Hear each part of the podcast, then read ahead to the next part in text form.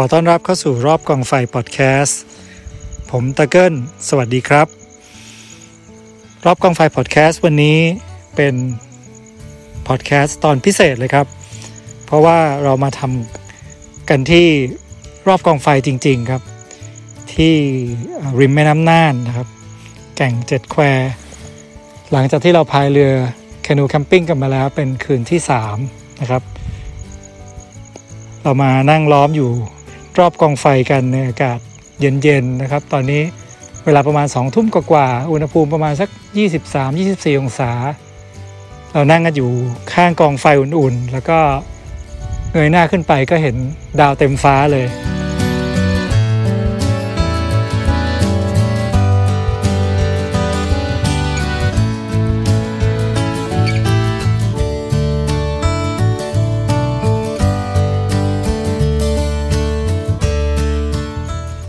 วันนี้นะครับ นอกจากผมแล้ววันนี้เรามีแขกรับเชิญพิเศษหลายคนเลยที่พายเรือมาด้วยกันนะครับ แล้วก็หลายคนเนี่ยก็เพิ่งจะพายเรือแคนูแคมปิ้งเป็นครั้งแรก ผมอยากจะให้พวกเขามาเล่าประสบการณ์ให้ฟังครับว่าการพายเรือของเขาเป็นยังไงกันบ้าง เดี๋ยวขอเชิญน้องโน้ตก่อนเลยครับ ค่ะ ก็สำหรับการพายเรือแคนูแคมปิ้งครั้งแรกนะคะ แตกต่างจากที่คิดไว้เยอะเหมือนกัน คิดว่า เอ๊ะ มันจะต้องมีเกาะแก่งเยอะแยะ มีช่วงที่ลำน้ำไหลแรง น่ากลัวไหมปรากฏที่นี่ที่ลำน้ำน่านเนี่ย แม่น้ำนิ่งสงบ เราค่อยๆนั่งไปพายไป มีบางจุดที่อาจจะมีแก่งบ้าง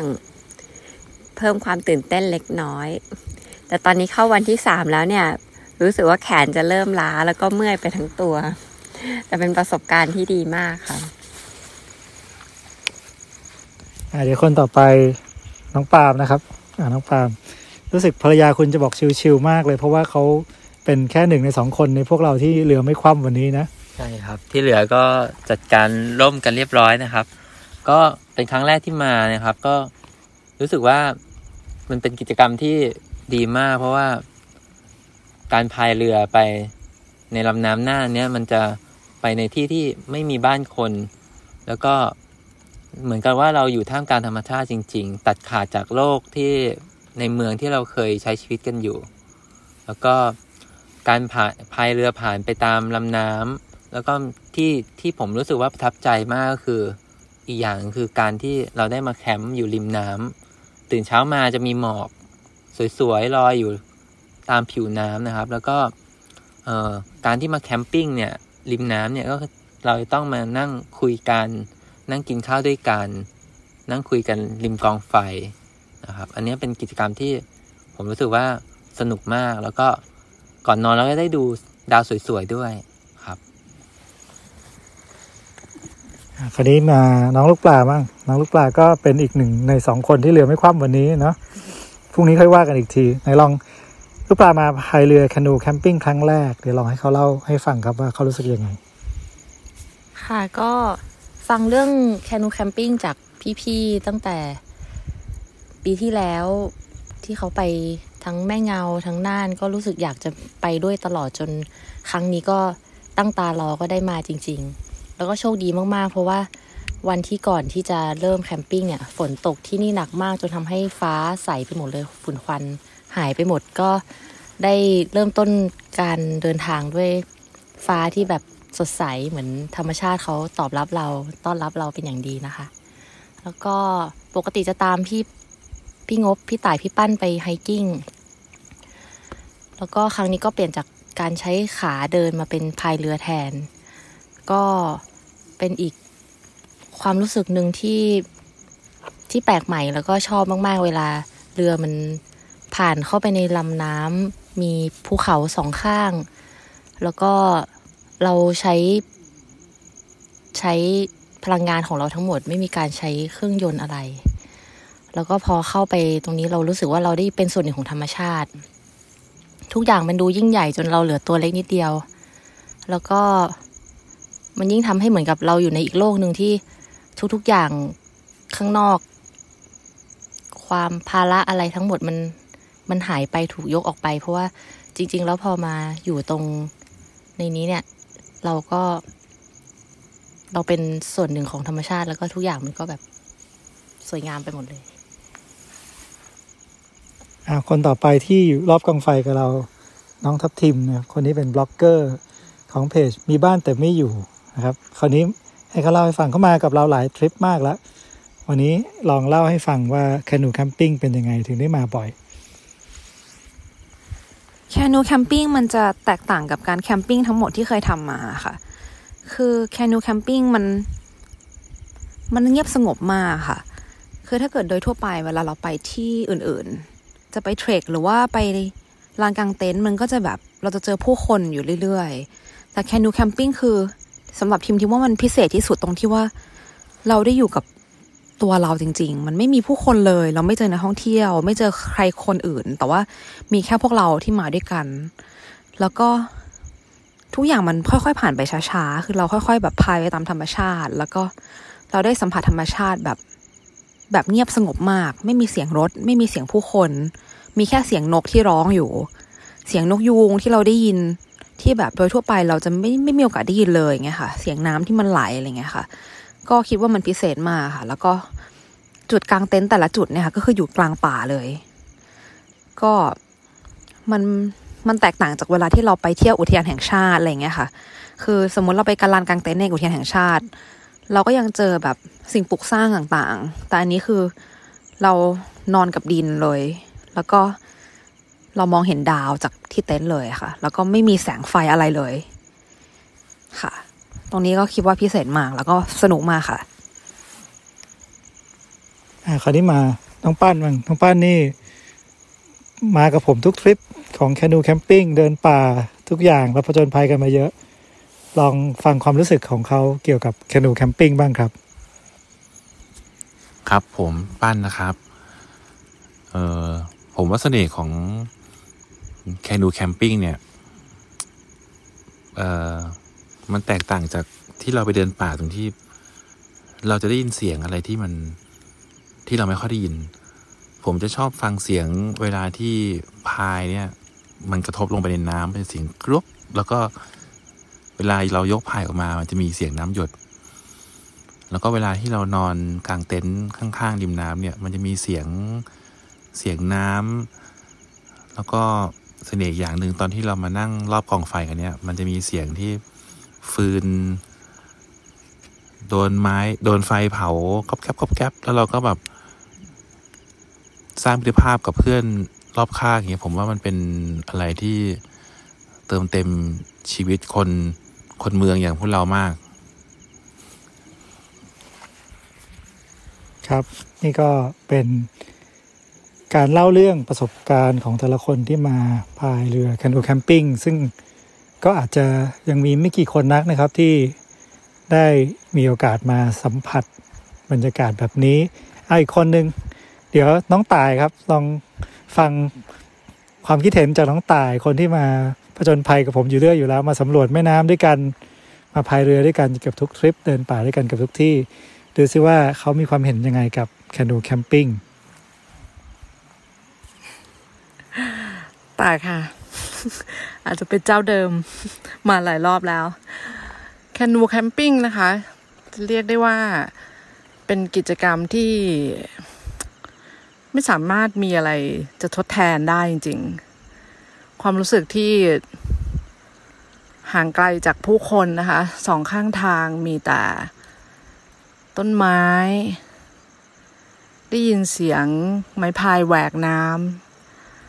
แล้วก็เสียงนกร้องนะคะ มันเป็นความสงบแบบที่กิจกรรมอื่นให้ไม่ได้จริง ๆ แคนูบางครั้งเนี่ยเรามากันไม่ได้นานมากนะคะสามวันสี่วัน แต่ว่าความอิ่มเอมใจที่มันได้กลับไปเนี่ย มันเต็มอิ่มมากกว่ากิจกรรมไหนๆจริง ๆ เราได้อยู่ใกล้ชิดธรรมชาติ เราได้ นอนในที่ห่างไกลผู้คน เราได้อยู่กับพี่ๆชาวบ้านที่เขาดูแลเราเหมือนลูกเหมือนหลานนะคะ แล้วเราก็ตัดขาดเรื่องที่ไม่จำเป็นต้องคิดมากมายนัก ออกไปจากสมองได้เลยตลอดทริป ไม่รู้จะบรรยายยังไงกับแคนูแคมปิ้งนะคะ เพราะว่า บรรยายไปยังไงเนี่ยก็ไม่เหมือนมาสัมผัสเอง ถ้าใครอยากจะได้ความรู้สึกแบบที่เตบรรยายมานะคะ ก็ต้องลองมาด้วยตัวเองแคนูแคมปิ้งเท่านั้นค่ะตอนนี้ก็ผมก็อยู่ที่ริมแม่น้ำน่านนะครับ เดี๋ยวจะลองเดินไปใกล้ๆแม่น้ำให้คุณผู้ฟังเนี่ยได้ฟังเสียงแม่น้ำน่านตอนกลางคืนดูบ้าง ตอนนี้กลางคืนมืดสนิทนะครับ คืนนี้เป็นคืนเดือนมืด ไม่มีพระจันทร์ แต่ว่าเต็มไปด้วยแสงดาว ดาวเยอะจนพวกเราบางครั้งเราพูดว่าท้องฟ้าที่นี่เป็นคนละจักรวาลกับที่กรุงเทพนะครับ ตอนนี้ถ้าเงยหน้าขึ้นไปบนที่กรุงเทพอาจจะไม่เห็นดาวสักเท่าไหร่ แต่ที่นี่ดาวเต็มฟ้าจริง ๆครับ ลองมาเดินมาใกล้ๆแม่น้ำน่าน ดูซิว่าเจ้าไมโครโฟนในโทรศัพท์ผมนี่ จะอัดเสียงแม่น้ำหน่าลงไปได้บ้างไหมนะครับ แก่งเจ็ดแควเนี่ยมีความพิเศษมากครับ เป็นที่โปรดที่หนึ่งในการคนูแคมปิ้งของพวกเรา เพราะว่านอกจากนอกจากมันจะอยู่ริมน้ำน่านนะครับ ที่ไหลผ่านหน้าแก่งนะครับ มีเสียงน้ำไหลผ่านแก่งนี่หวังว่าคงจะได้ยินบ้างนะครับ นอกจากลำน้ำสวยๆแล้วเนี่ย มันก็ถูกโอบล้อมไปด้วยเทือกเขารอบทิศเลย เราหันหน้าไปรอบตัวเราเนี่ย มีแต่เทือกเขาล้อมเราไว้ สิ่งที่พิเศษอีกอย่างก็คือ หินที่นี่เป็นหินที่มีหลากสีมาก สีแดง สีฟ้า สีเขียว สีขาวมีลายนะครับ ช่วงเวลาที่พระอาทิตย์ตก แล้วก็หลังจากพระอาทิตย์ตกใหม่ ๆ เนี่ย เป็นช่วงเวลาที่ที่นี่สวยงามมากนะครับแสงอาทิตย์ที่รับเขาไปแล้วเนี่ยก็ยังส่องลอดช่องเขาที่ลำน้ำไหลผ่านไป ผมอยากจะให้ท่านผู้ฟังได้เห็นภาพที่ผมเห็นอยู่ตอนนี้จริงๆนะขุนเขาที่ล้อมรอบ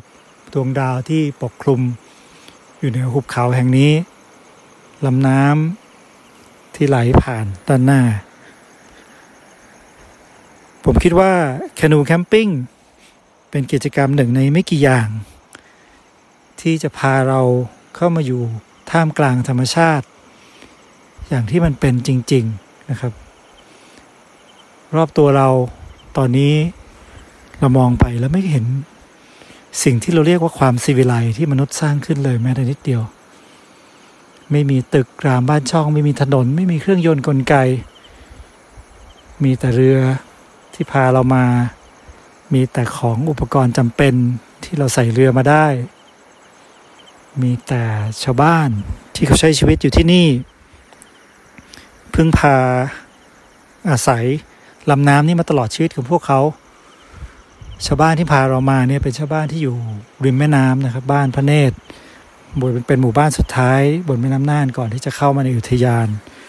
พวกเขาก็นอกจากปลูกข้าวปลูกพืชขายแล้วเนี่ยเขาก็หาปลาในแม่น้ำนะครับ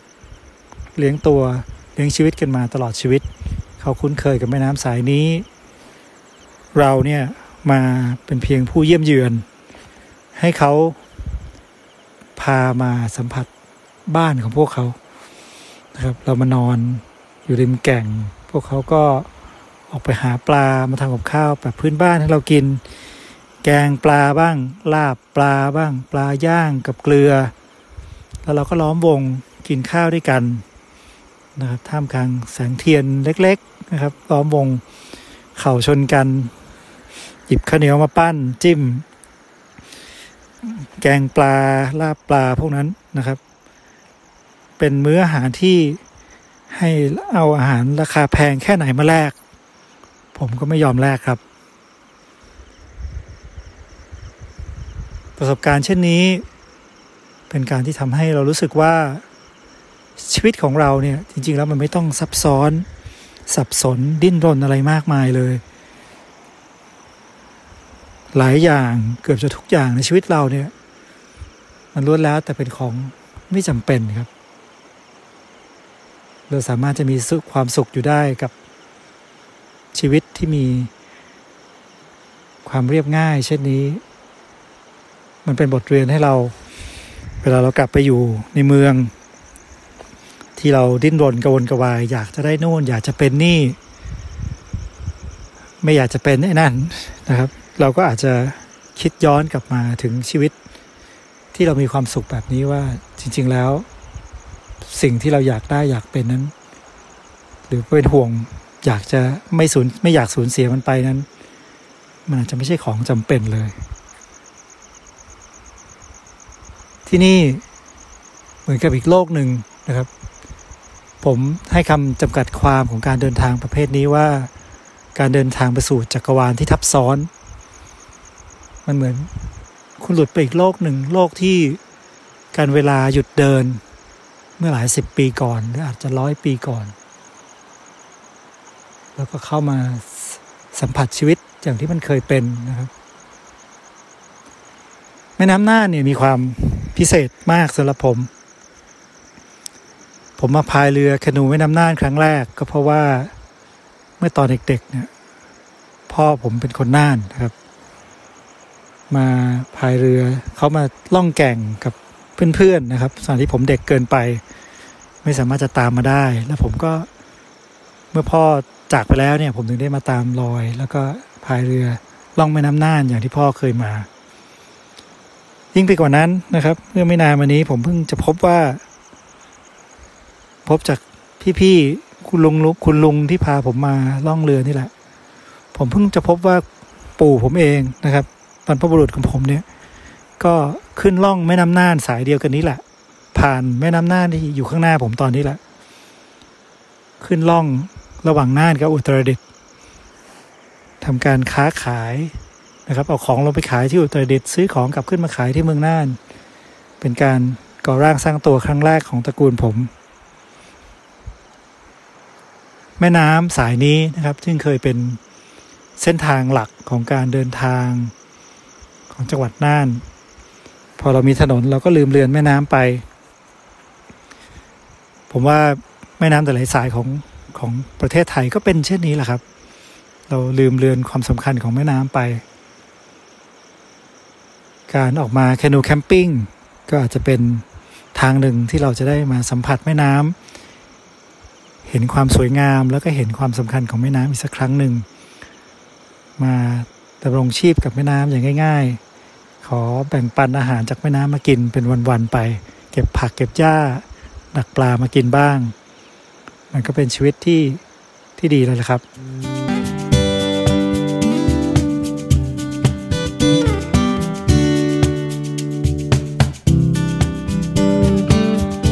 วันนี้นะครับ ผมก็คงเพียงจะอยากเล่าให้ฟัง ถึงบรรยากาศของแคนูแคมปิ้งที่นี่จริง ๆ นะครับ จากแก่งเจ็ดแควริมแม่น้ำน่าน กลางป่าที่ไหนสักแห่งหนึ่ง ที่ห่างไกล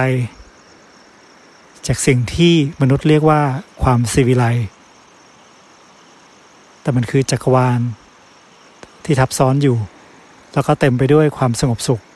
ที่ผมอยากจะให้ผู้ฟังทั้งหลาย ได้มีโอกาสมาสัมผัสบ้างครับ จนกว่า เราจะได้พบกันครั้งหน้า ขอให้ทุกคนได้ออกไปใช้ชีวิตกลางแจ้ง อย่างมีความสุขครับ สวัสดีครับ